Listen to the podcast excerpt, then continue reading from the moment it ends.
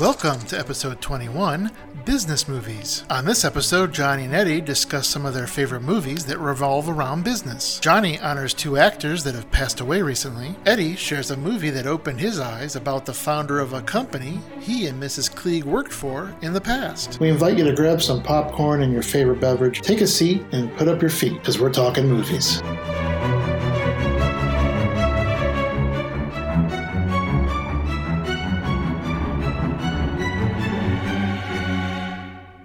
Welcome back.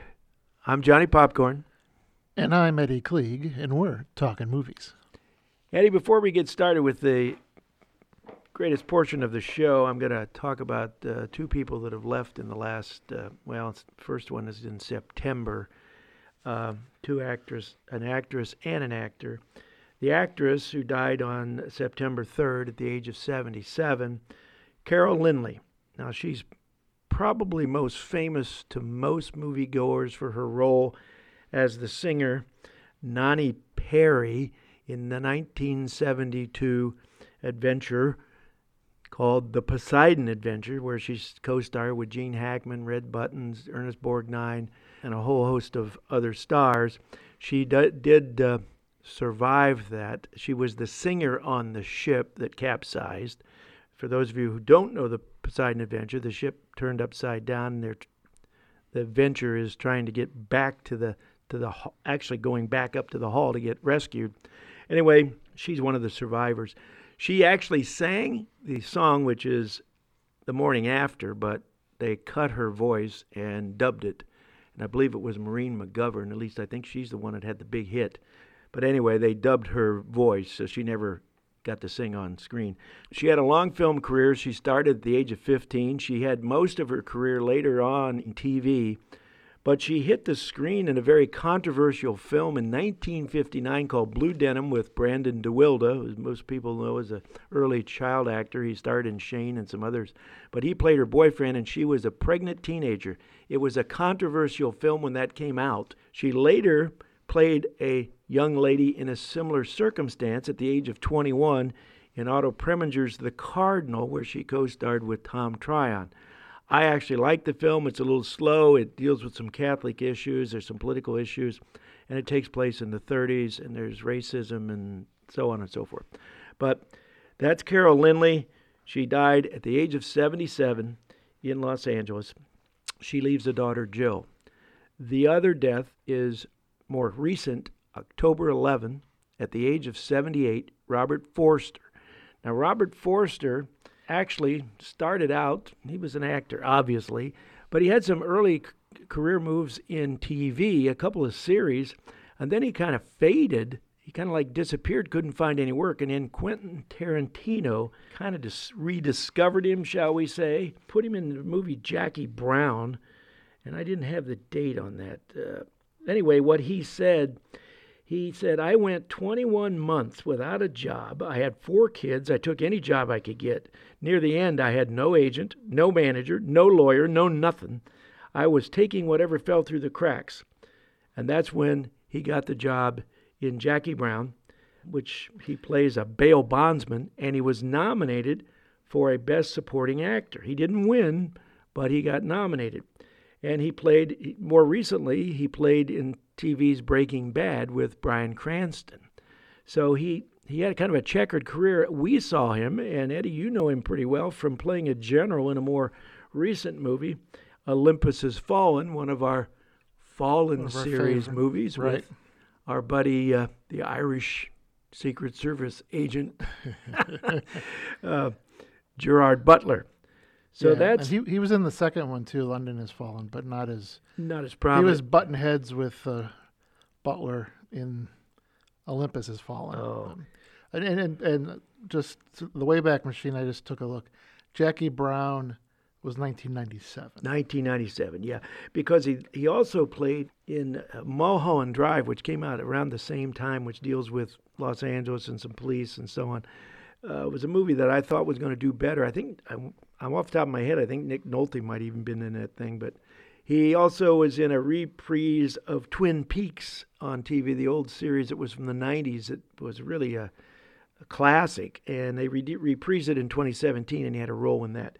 But that's Robert Forster, dead at the age of 78. One one last thing Yeah. on, on him. So he was in Bra- uh, ba- he was in Breaking Bad, Right.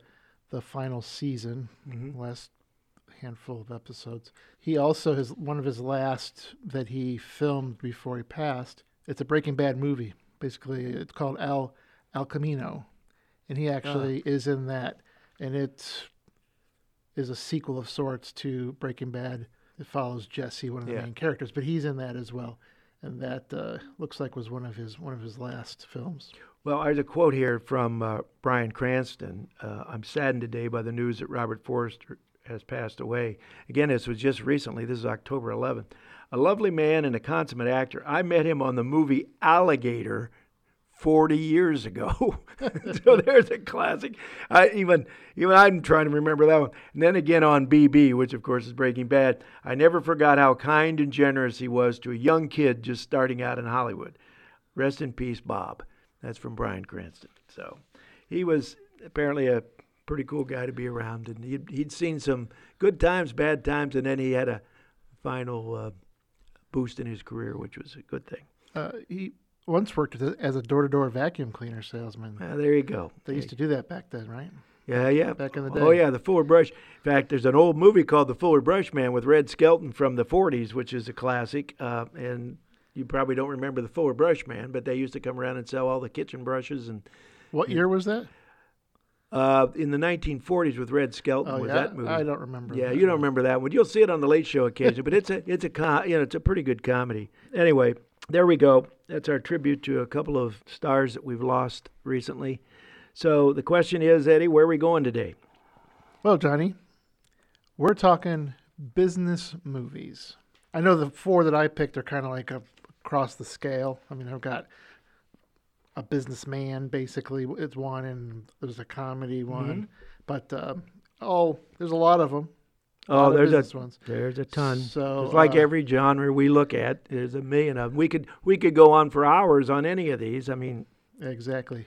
So that's what it is. We're talking business movies. all right. Do you want to lead off? Sure, I can lead off. Yeah, lead off. Okay. I talked for a while. You give me a rest here. So my first one, I'm just going to go right to Go the right at it. I'm going to go 2016, The Founder.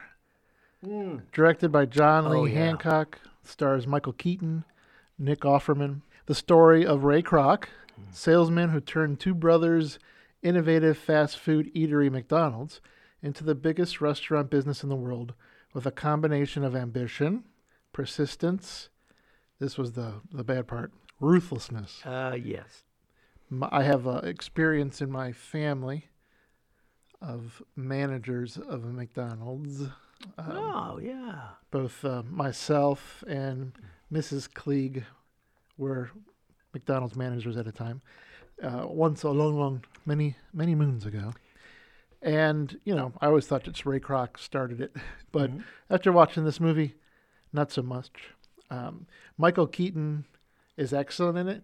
Oh, to he's- research the role, he he watched um, uh, what's the Wall Street one with the with Leonardo DiCaprio. He watched Wo- a bunch Wolf of, of Wall Street he wa- and and Wall Street, the mo- movie, movie, Wall Street. we're going to He watched the on. ones where they're you know kind of ruthless guys. in Yeah. it. and he does a real good job of being a bad guy. I thought he was terrific. I, I, I like. Well, we've talked about Michael Keaton, maybe not so much on air here, but we've talked about Michael Keaton, and again, he's he's been recognized more recently for some of the films he's done. But I think he's. He, I like the guy, and he's Yeah. terrific in this. You know who didn't like this film? I bet. Mrs. Kroc. Well, yeah, or the the people who are running that operation Yeah, I. I believe when I looked in the notes, McDonald's would not uh, assist too much with this movie. I think that's true. actually, to the point is, here's one of the things: they actually had to build a fake McDonald's on a on a in a parking lot, so the crew was able to utilize the McDonald's restaurant without there being any problems. Can you imagine that? There's there's a million McDonald's out there. They had to build one in order to to, do the movie. Well, they, they they weren't exactly putting the proverbial halo over Ray Kroc, which maybe McDonald's would have preferred Right. because it's, Yeah, the McDonald's brothers, they had their own thing going. I mean, they were kind of, you know, a guy once told me, you always stick to fries and burgers, fries and burgers. Whenever when you know when you have a any kind of business, you know, you, you concentrate on your biggest sellers and you make sure you own that. So mm-hmm. they owned the burgers and fries, but they were both. One brother was more for it than the other, but they pushed back so much when uh, when Ray, Ray Kroc approached them. Ray was a worked for Prince Castle, which is shake equipment, right. milkshake equipment, stuff like that. And he was somewhat of a vacuum salesman. He'd go door to door with a shake machine and try to sell it to restaurants. But when he was sitting out waiting, I believe that's how the scene is. He's sitting out wait either waiting to meet with them or he just met with them. Lines were so long and, and the food was quick. Uh, he started getting that that idea. So, and one of the, one of the things that's that's funny in the in the movie, not that it's funny, but I think is a neat little thing, is you know he he didn't have enough money to own all the McDonald's, but he owned the land that the McDonald's was sitting on, and that was his little uh, trick to start building the empire that is McDonald's. Two little tidbits that kind of go together. You'll find this interesting. Tom Hanks turned down the role of Ray Kroc, and then Michael Keaton took the part. For Philadelphia, 1993, mm-hmm. Michael Keaton turned down the role of Andrew Beckett, and Hanks took the part, eventually winning the Academy Award for Best Actor. And then the I, I, love, I always love how people decide not to take this or that. We've talked about some other incidents. It's it is fascinating. It's sometimes it works, sometimes it doesn't. I think this was an appropriate casting. I think there's a I think there's a there's an edge of nastiness to Keaton a little bit. He can yeah. he can move into that realm a little easier than Hanks. Right. I, I think. I agree. And I think that's why it works because the larceny, the larcenous part of him that comes out in this character. I mean, he steals a guy's wife and uh, takes a guy. He yeah, took I mean, Joan Kroc away from uh, his wife from that guy restaurateur in Minneapolis. In right. The thing. I mean, he was but he was a visionary. He was a genius, but he was also not so nice. So yeah, to think about it. I mean, Tom Hanks right now, he's been doing it for a little while, but he's specializing in playing characters. I mean, yep. Sully, he looked yep. just like Sully. Um, um, Walt Disney in um, Saving Mr. Mm-hmm. Banks mm-hmm. looked just like Walt Disney, and and now uh, I haven't seen it yet, but I've seen in the previews uh, Mr. Rogers. Rogers. He looks like Mr. Rogers. Yep. So this probably intrigued him. Oh, sure. But then once he read and, and he found out, whoa, Ray Kroc is a yeah, he's a not so good guy. Or I mean, at least was ruthless. Let's just say. So, anyways, now let's go into the finances a little. The budget for the founder was 25 million. It grossed 24 million. No, I, I, I had a feeling that we saw it. I, actually, I saw it on DVD. It was. It came to the theater. We were interested in going, and it, it's like it was here today and gone tomorrow. Yeah, same. That's why I think there was some. Uh, there was some. I don't know for a fact, but it would seem to me there was probably some subtle pressure out there. I'm not surprised if McDonald's bought every DVD that was out there. it could have. oh well. Anyway. That's a good film. So that's it. The it's Founder, a, 2016. It, it's a very. I thought it was a terrific film. Frankly, uh, it it was well done. It was well done. I say terrific a lot, folks. Uh, when I enjoy something, I do, and I, I, get enthusiastic. But I thought he was good. I like Michael Keaton, and he's good in this. You're good now. What do you got for us? Well, I got an oldie but goodie. You know me. I bring up the historical side of things. I'm going back to 1954, a black and white. It does have sound again, Eddie. This film was nominated for many Academy Awards, won Best Supporting Actor, and there's a couple others that it won, and I'll mention it. This is a classic, uh, what you would call a big business expose type of film. It's based on a book. It deals with a power struggle when the president of a large corporation dies. And there's a guy by the name of Avery Bullard, that's the president. He, the company is Treadway Corporation, but he leaves no instructions as to who's to be next in line. So the board is having difficulties deciding on this. And the entire film, which basically takes place in the executive boardroom, is the entire machinations about developing support for a pretty bright engineer played by William Holden against the the guy who's really the what is he? He's that they call him a refer to him in some of the notes as a corporate shark. It's Fredric March, who's the money man, who's had to cut corners to try to keep the company alive, and he thinks he's entitled to it. So there's a there's a com- conflict. There's some personal development stories. Uh, there's some salesman's having an affair with the secretary. You know that classic stuff. But it's well done. It's as I say, it's bo- basically a boardroom drama. But what makes it work, and it's directed by Robert Wise. There's a name we brought up. He did Sound of Music. This movie won an Academy Award for Best Actress for Nina Foch. She's she actually played.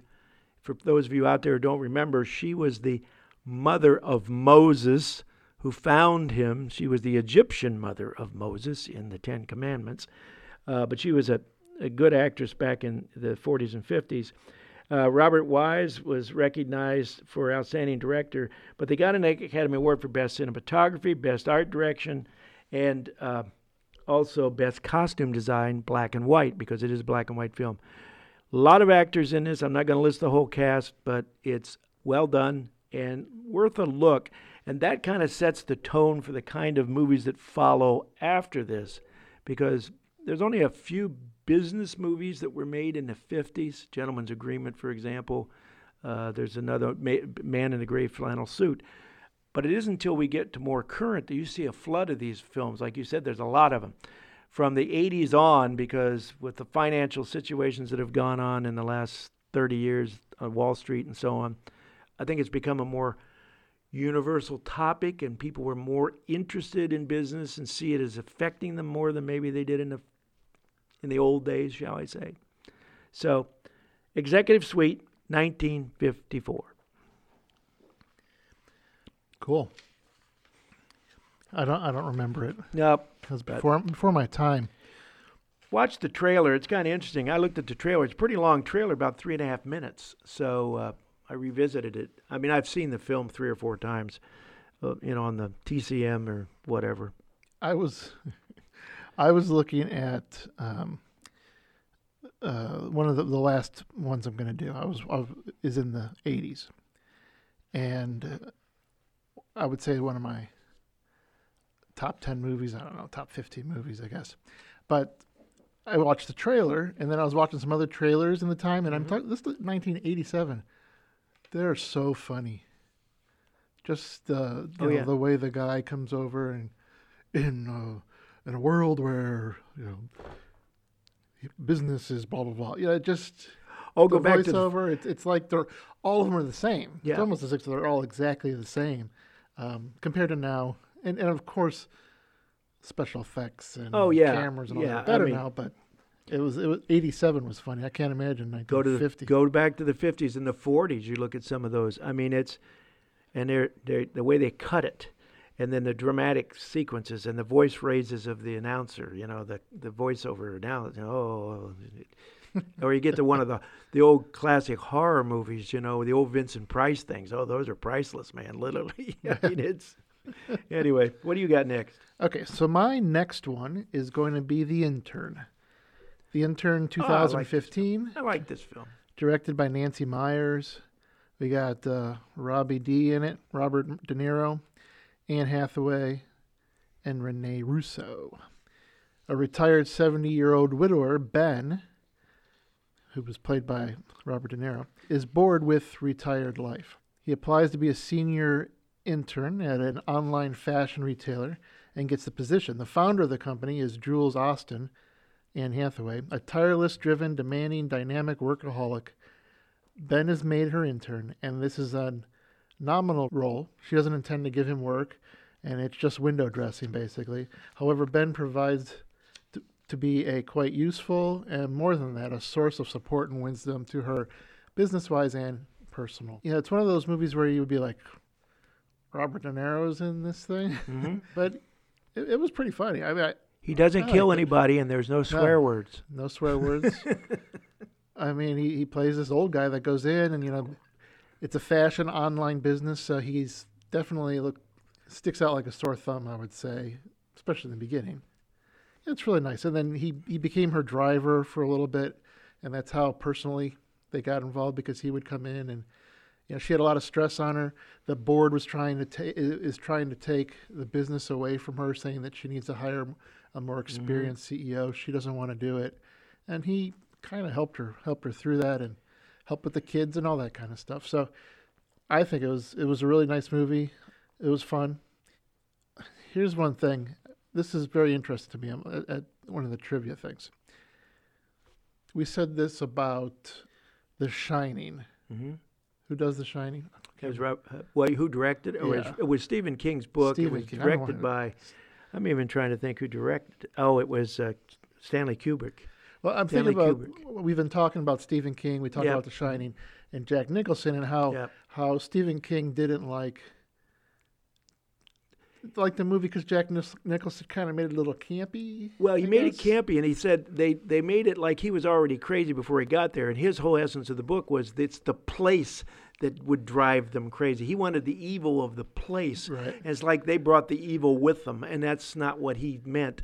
And plus, er, uh, at least in my lifetime, the Jack Nicholson of my lifetime, uh, the older one, um, he, he he's a little over the top, you know. Yeah. So Nancy Meyer, the director of this movie, actually approached Jack Nicholson first. I cannot imagine that movie working. No. I don't see how it could have worked. The chemistry with hi I do not see a chemistry with Nicholson and Anne Hathaway. No, This especially was- on an Einline retail. I mean, just the, even just the setting itself. The the thing is, there is, despite all the nasty roles you've seen De Niro, and I've seen him play. Usually, he's a bad guy, you know, or edgy guy, or a tough guy, and all that stuff. He's in Scorsese, uh, and a little twisted in some cases in his early years. But there's a sweetness that comes across with him in this film. A really, you know, just a nice Right. guy, and he's you get the chemistry. The chemistry works there. Oh, Nicholson, I, I wouldn't have. No, Wouldn't have no, made no, sense. No, I don't think it would be. Originally, Jules, who is played by Anne Hathaway, Yep. originally Reese Witherspoon was cast in that role. That might have worked, Might have, but but not. I, I still think uh, Anne did a great job. And then here's just a little tidbit: uh, Robert De Niro has a daughter, Drena De Niro, D R E N A. I think that's it. I have no idea. Don't she his plays the hotel manager in the movie. I just thought that Oh. was interesting. I didn't know that he had a daughter in the in the biz. nepotism. So the budget on this one, we're looking at 35 million, Mm-hmm. and it grossed 194 million. And I, I see why that happened. Yeah, So- yeah. I think I, I, I bet there was some word of mouth on this one too. And I didn't even see it in the theater, so I'm not even counted Yeah. in the 194. No, I, I'm in the rental. Mm-hmm. I, yep, I did the same. I saw it on the, the tube, but So- it works. I, I like the film a lot. I've seen it three or four times actually.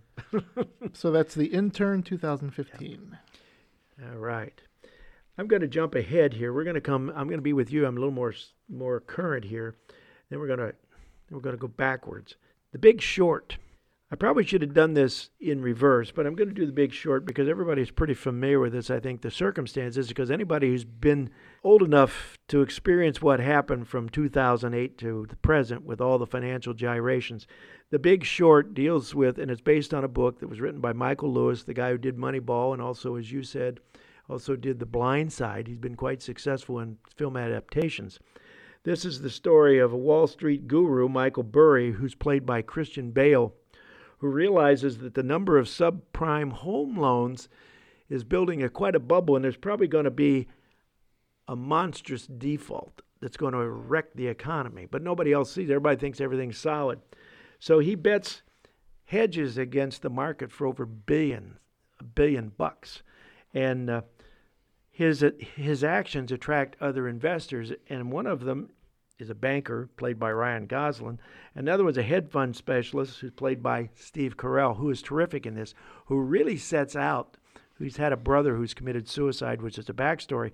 So he's a little bit on a vendetta to get even with anybody who messes around with the market and does something illegal. So they make a fortune. They do make a fortune, however, by taking advantage of the impending collapse. But it's very interesting how Carell says, I'm not believing what I'm seeing. The Standard and Poor reports, everything that's statistics, I think the statistics are lying.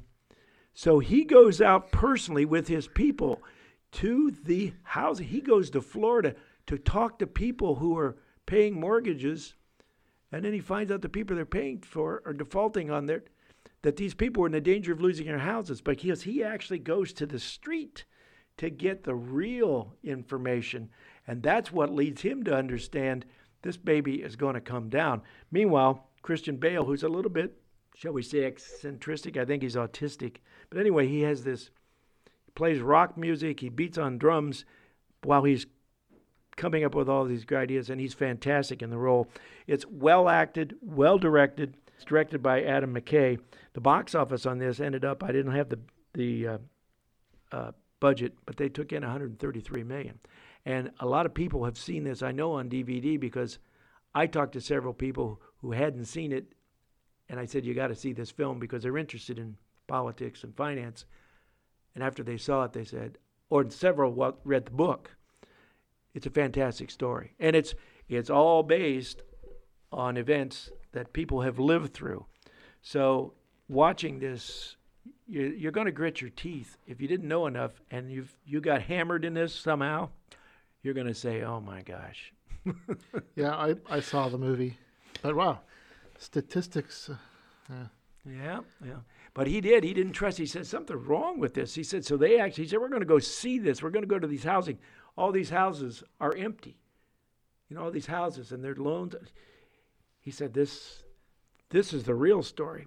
That's the, that's what I thought was the fascinating part that he questioned Standard & Poor because we find out that they were just rubber stamping all this information right that the big boys were operating on and the little guy had no idea that this was happening so that's that's the interesting the, the real title of the book is the big short inside the doomsday machine which tells you a little bit yeah. about the viewpoint of the film and the book.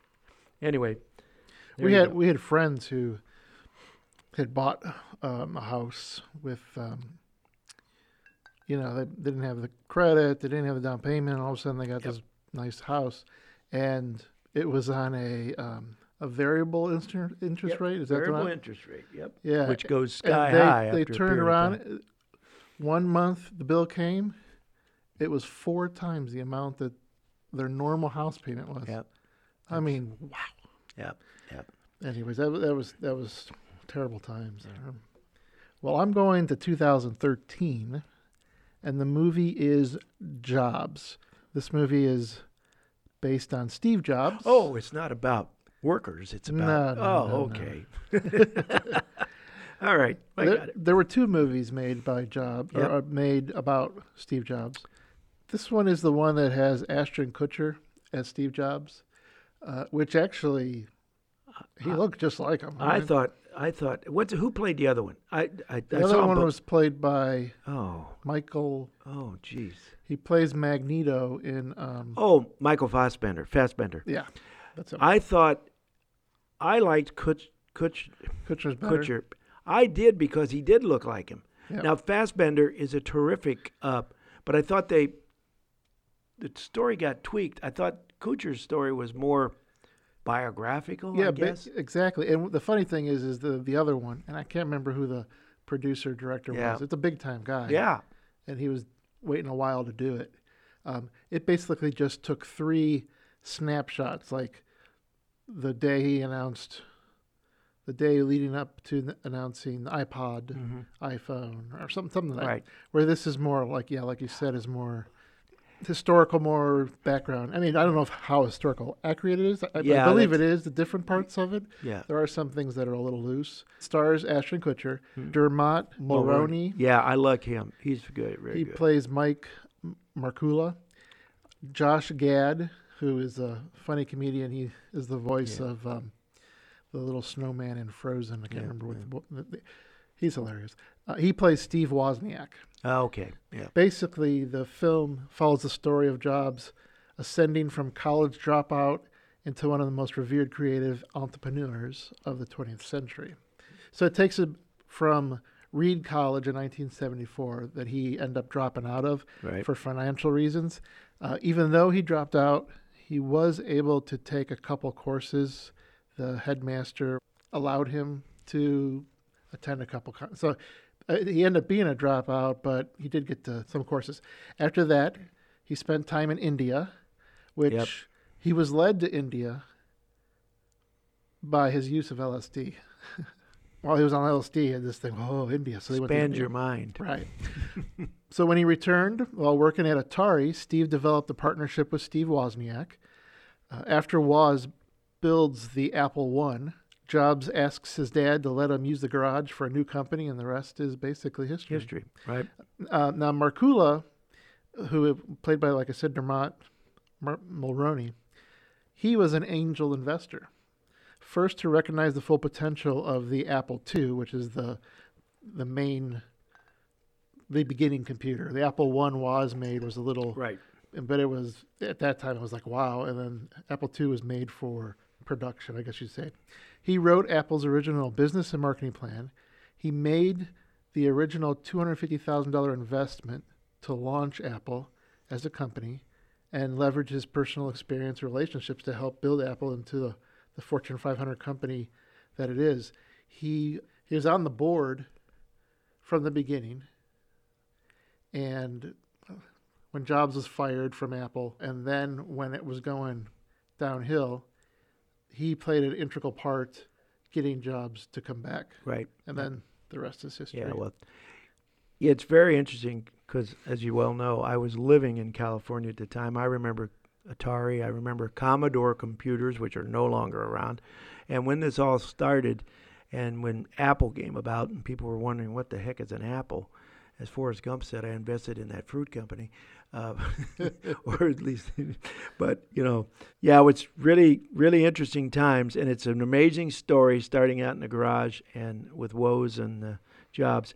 I thought Kutcher though did a great job. I've seen only a couple of movies he's been in, and the one, The Guardian, with that other guy that we never talk about. Oh my God, you gotta be kidding me. I know he comes up. Jeez. There he is again. Kevin Costner. Kevin Costner. Not again. But if you haven't seen The Guardian, he is very good in that one. I that's the one that opened my eyes. And so when he did the Jobs movie, I, I was open to his interpretation to see if he'd do it. I thought he did okay. So anyway, Well, he has he has a knack for being the the, the doofus kind of comedy guy because from yeah, His from early stuff Yeah, and, that uh, TV show, uh, which I do not Where- watch, but Dude, where's my car or Yeah. whatever. But yeah, he he did a really good job at this. But and you know the movie st- showed some you know showed the bad side of Yep. Of Steve also. He Oh, had a, a child that uh, in the beginning he didn't say was his, and that caused a lot of problems and stuff. But and then the whole breakup between him and and Wozniak, uh, Yep. that was terrible. But you know, it shows the history and heck, uh, you know, the iPod revolutionized. Yeah, well, geniuses I mean. geniuses always have interesting side stories because they're on a different plane. And I think the key to Jobs was creating something that people didn't even know they wanted or needed. They really wanted, but they actually needed. He understood that, which is an amazing thing to do.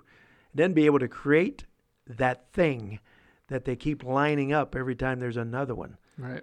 And, And- all these companies are trying to emulate Yeah. emulate it. It's hard to do. It's, it's you know, you can't recreate certain things. So I, I only have one trivia on this one. In the movie, while they're at Jobs' parents' house, Mm-hmm. the garage they filmed at was the actual house and the actual garage that Steve Jobs Very grew up in in the 70s. Very cool. That was pretty I cool. love that. I love that when they can do that. So on the financial side, budget was 12 million, grossed 36 million. Tripled, right? I guess yeah, tripled. yeah, but it wasn't a big. You know, I don't. I don't know why people didn't run to see that. I don't know. I guess they knew they knew the story. I figured they knew it. I don't know. If they had Uh, no interest. I. I'll, I'll tell you something. I'm a huge Apple guy. I know that. I didn't see this in the theater, so Yeah. a lot I did. didn't. I did go to the theater and see it, and uh, I was I was really interested in seeing it. And I waited and So- watched it on my iPhone. Yeah, well, that's fine. Oh, how appropriate. All right, I'm going to do a quick one here. Sneak a little.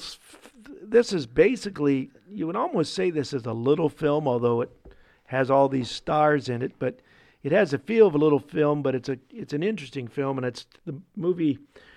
Another more recent one, 2015. This stars Jennifer Lawrence, Robert De Niro, Bradley Cooper, Isabella Rossellini, D- Diane Ladd, Elisabeth Röhm, and Virginia Madsen. Stellar cast. The movie's Joy, and it's a true story about an Ohio housewife who creates a mop. And even though she, this is a, the reason I like this movie, it's it's somebody with a dream. She's down and out. She's gone through a divorce, although her husband is a big supporter, but they just can't live together uh, because they do have children. But th- he's one of her big supporters, and she has this idea with this mop, the self-wringing mop. You keep your hand, and you can take it off, and you can wash it. It has all these things that make sense for the housewife, and yet sh- she's told it'll never work. She's told by her father. She's told by her her stepsister. Da da da da da.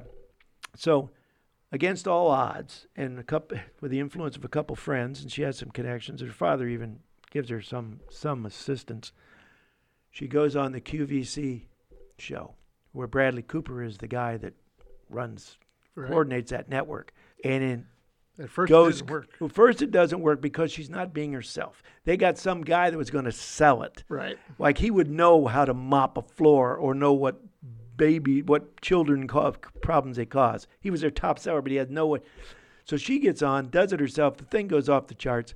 But then she's back and forth with the issue with suppliers, and she's still getting doubts from her father and her stepsister wants a piece of the action because she's feeling she's getting. So you have all these family dynamics. Her grandmother's a big influence, but her grandmother dies during the film, and that is uh, Diane Ladd. The thing is, it's a terrific story about the individual who takes an idea and against all odds succeeds and then has to battle with the very people who see this the corporate entities of the world who kind of Right. take the dream away. In fact, there's a there's an early tell in the story, and I won't tell the whole thing. But Bradley Cooper says when they signed the contract, he said, "Friends, something like now and even when things happen later." so it's an interesting story. Not the other thing, and you and I have talked about this. Jennifer Lawrence. I mean, the, the cast is excellent. Everybody does a great job. But Jennifer Lawrence, she's kind of becoming that. We've seen her as a spy. We've seen her in America. I've seen her in American Hustles. She, you've seen her in the X Men series.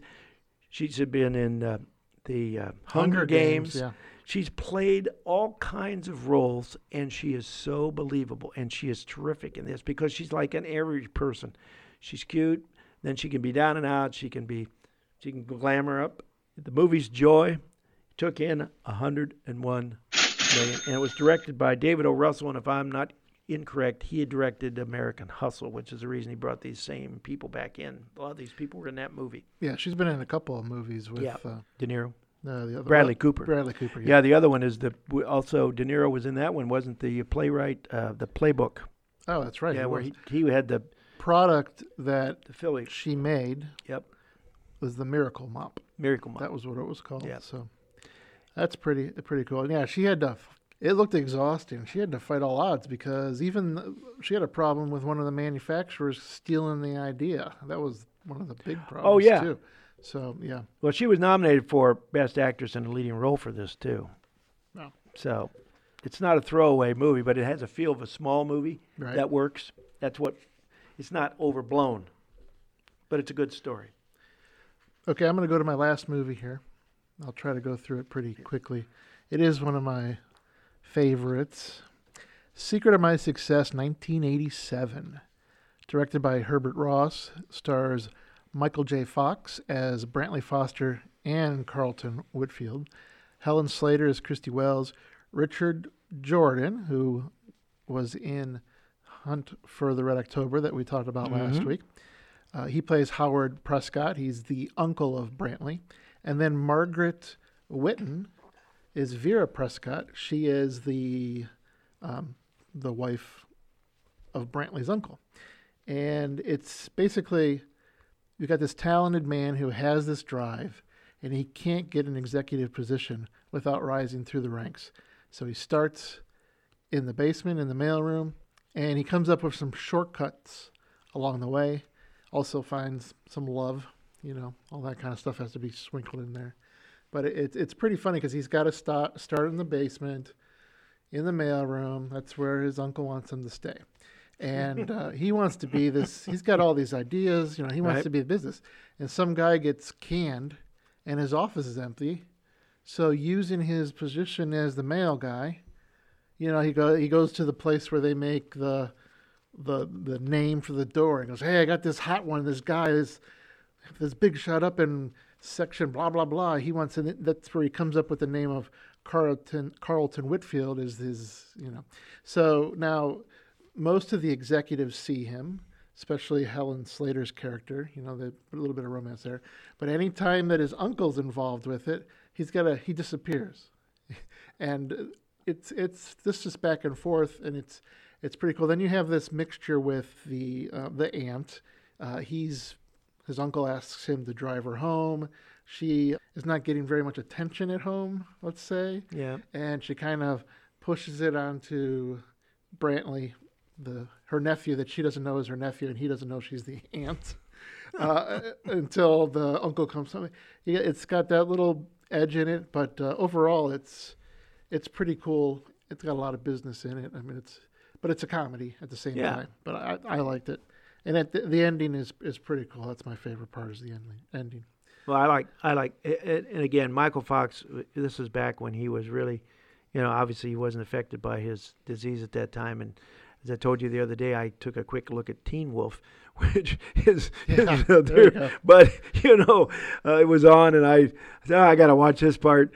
But Michael, and, and when you go back to the Back to the Future series, I mean, he was cool. I mean, Michael is is an interesting kid when he's, and I say kid because he is youngish looking, but he's he sells it in that. It's been a while since I've seen that film, but I like that, Yeah. that movie myself. So I got a couple trivia. Yeah. Um, Kristy Mc- McNichol, Mhm. she was a hot thing back at that time, right? Uh, she was originally cho- chosen for the lead actress, but she was fired about two weeks before filming because of fears she might be difficult to work with due to her bipolar disorder. Oh, Michael J. Fox and Helen Slater's their kissing scenes, Mhm. they had they had to have height adjusters because Michael was so short.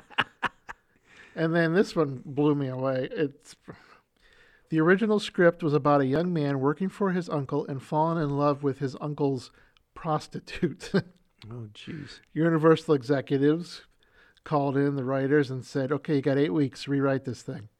So they changed uh, Christy Mills from being a prostitute to another type of person, and added Aunt Vera to the mix to kind of Yeah. yeah, it's a different movie. yeah, yeah. He's he juggles a lot of stuff in that movie, as I recall. Oh, yeah. definitely.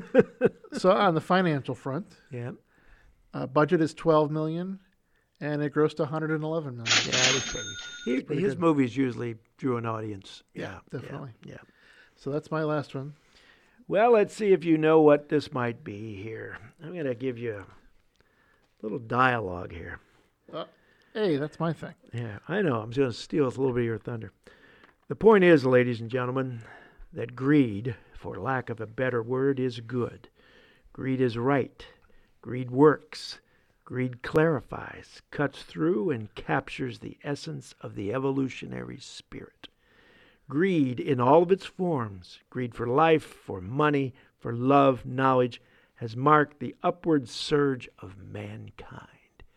Do you know who might have said that? Uh, the president in American president. Oh no, it sounds similar to that. I saw the well, preview on the- that, but it's the same actor. Uh, I would say Wall Street. It's Wall Street. It's Gordon Gekko. Yeah, it's the sleazy yet successful stockbroker in Wall Street, Oliver Stone, 1987. And we bring this up because I, I use the, when we talked about something like the executive suite, which deals with uh, the what you would say a kind of a normal business situation, and you've talked about secrets of success, board meetings, and so on. And then you get to the Big Short, which talks about, as I say, many people, have, more people are invested in them. A lot of people are more invested, or at least aware of what the market does, pay attention to the market, and then what happened with the the failure from the two, crash of 2008, if I can say that, and the various 1992 with the dot com, so on and so forth. That Wall Street really set the set the tone for the things that came behind. And because of the, uh, again, we have to, I use the term here iconic because Gordon Gekko has been associated. Anybody that sees anything that's kind of sleazy about anybody when they talk about a Wall Street insider or somebody of that nature, they all visualize Michael Douglas for good reason. He won the Academy Award for this, Best Actor. And it's Oliver Stone who understood the market. His father was in the stockbroker business. And of course, Charlie Sheen is the ambitious guy that he takes under his wing and is willing to basically do anything to get on the bright side, right side of of Gordon Gekko. and that it means giving him insider information. And of course, there's this father-son clash because Sheen's real father, Martin Sheen, is a mechanic for an airline, which becomes a contentious issue during this this whole thing. But there's many. Basically, the Wall Street people, uh, if you visualize Gekko, it doesn't put Wall Street in a good light. It is still a terrific movie. It holds up. Unfortunately, if if you haven't seen it, there was a movie that followed a few years later. In fact, this came out in 1987, and Wall Street, the sequel, which was Money Never Sleeps, came out in 2010.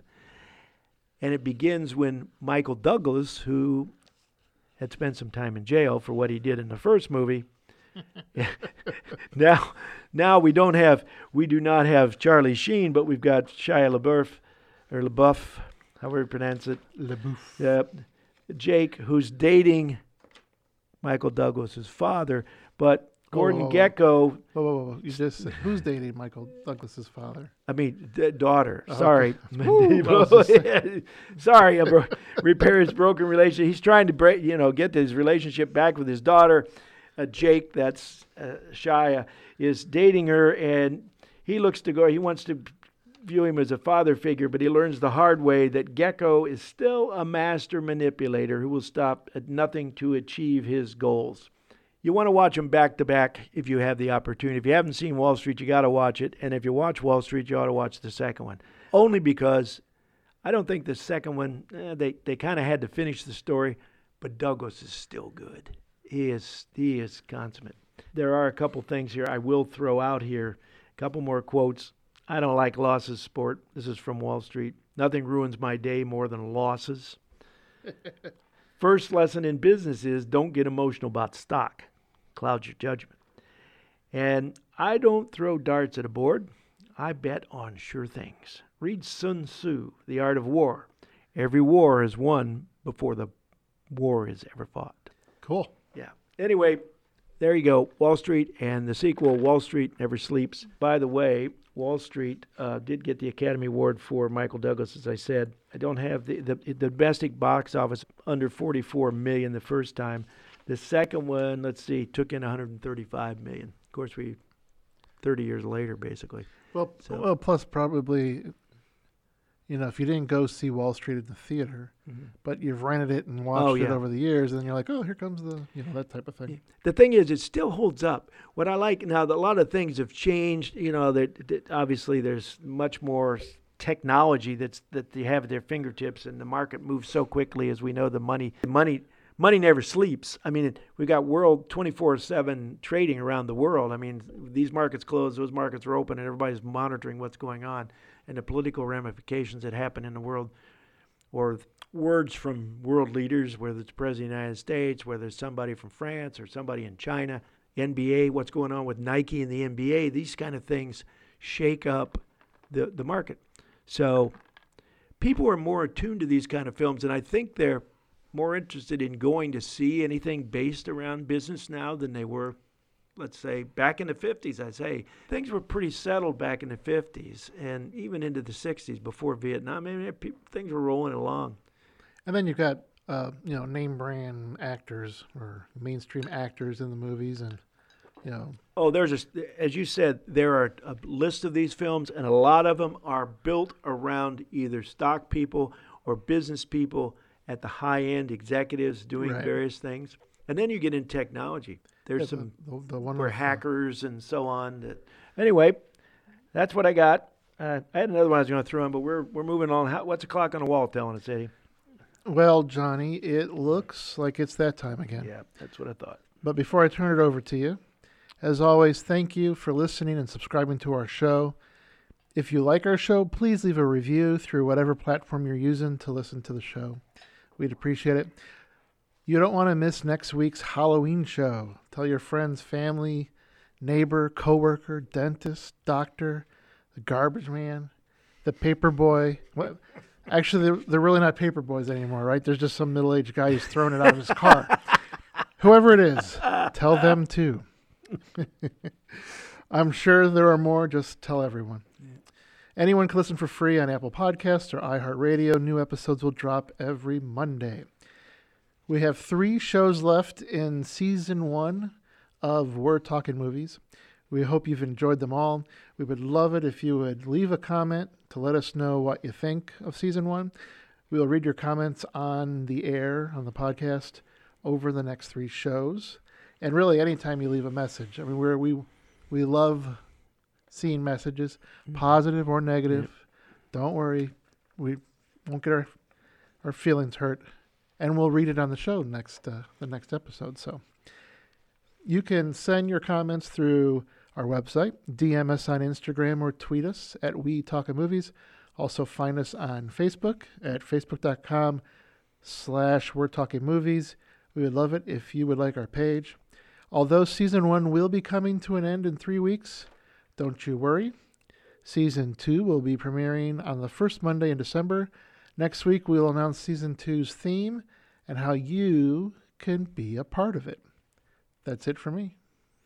See, back in the old days, see, you got all these different ways of reaching us. In the old days, we said keep those cards and letters coming.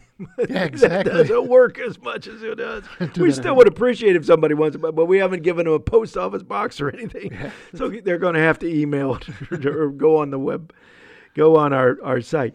Anyway, looks like that's all for today, folks. Until next time, keep your eyes on the silver screen.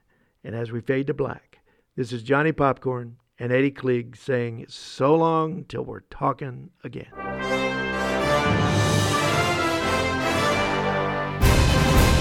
That's a wrap, ladies and gentlemen. Please clear the set.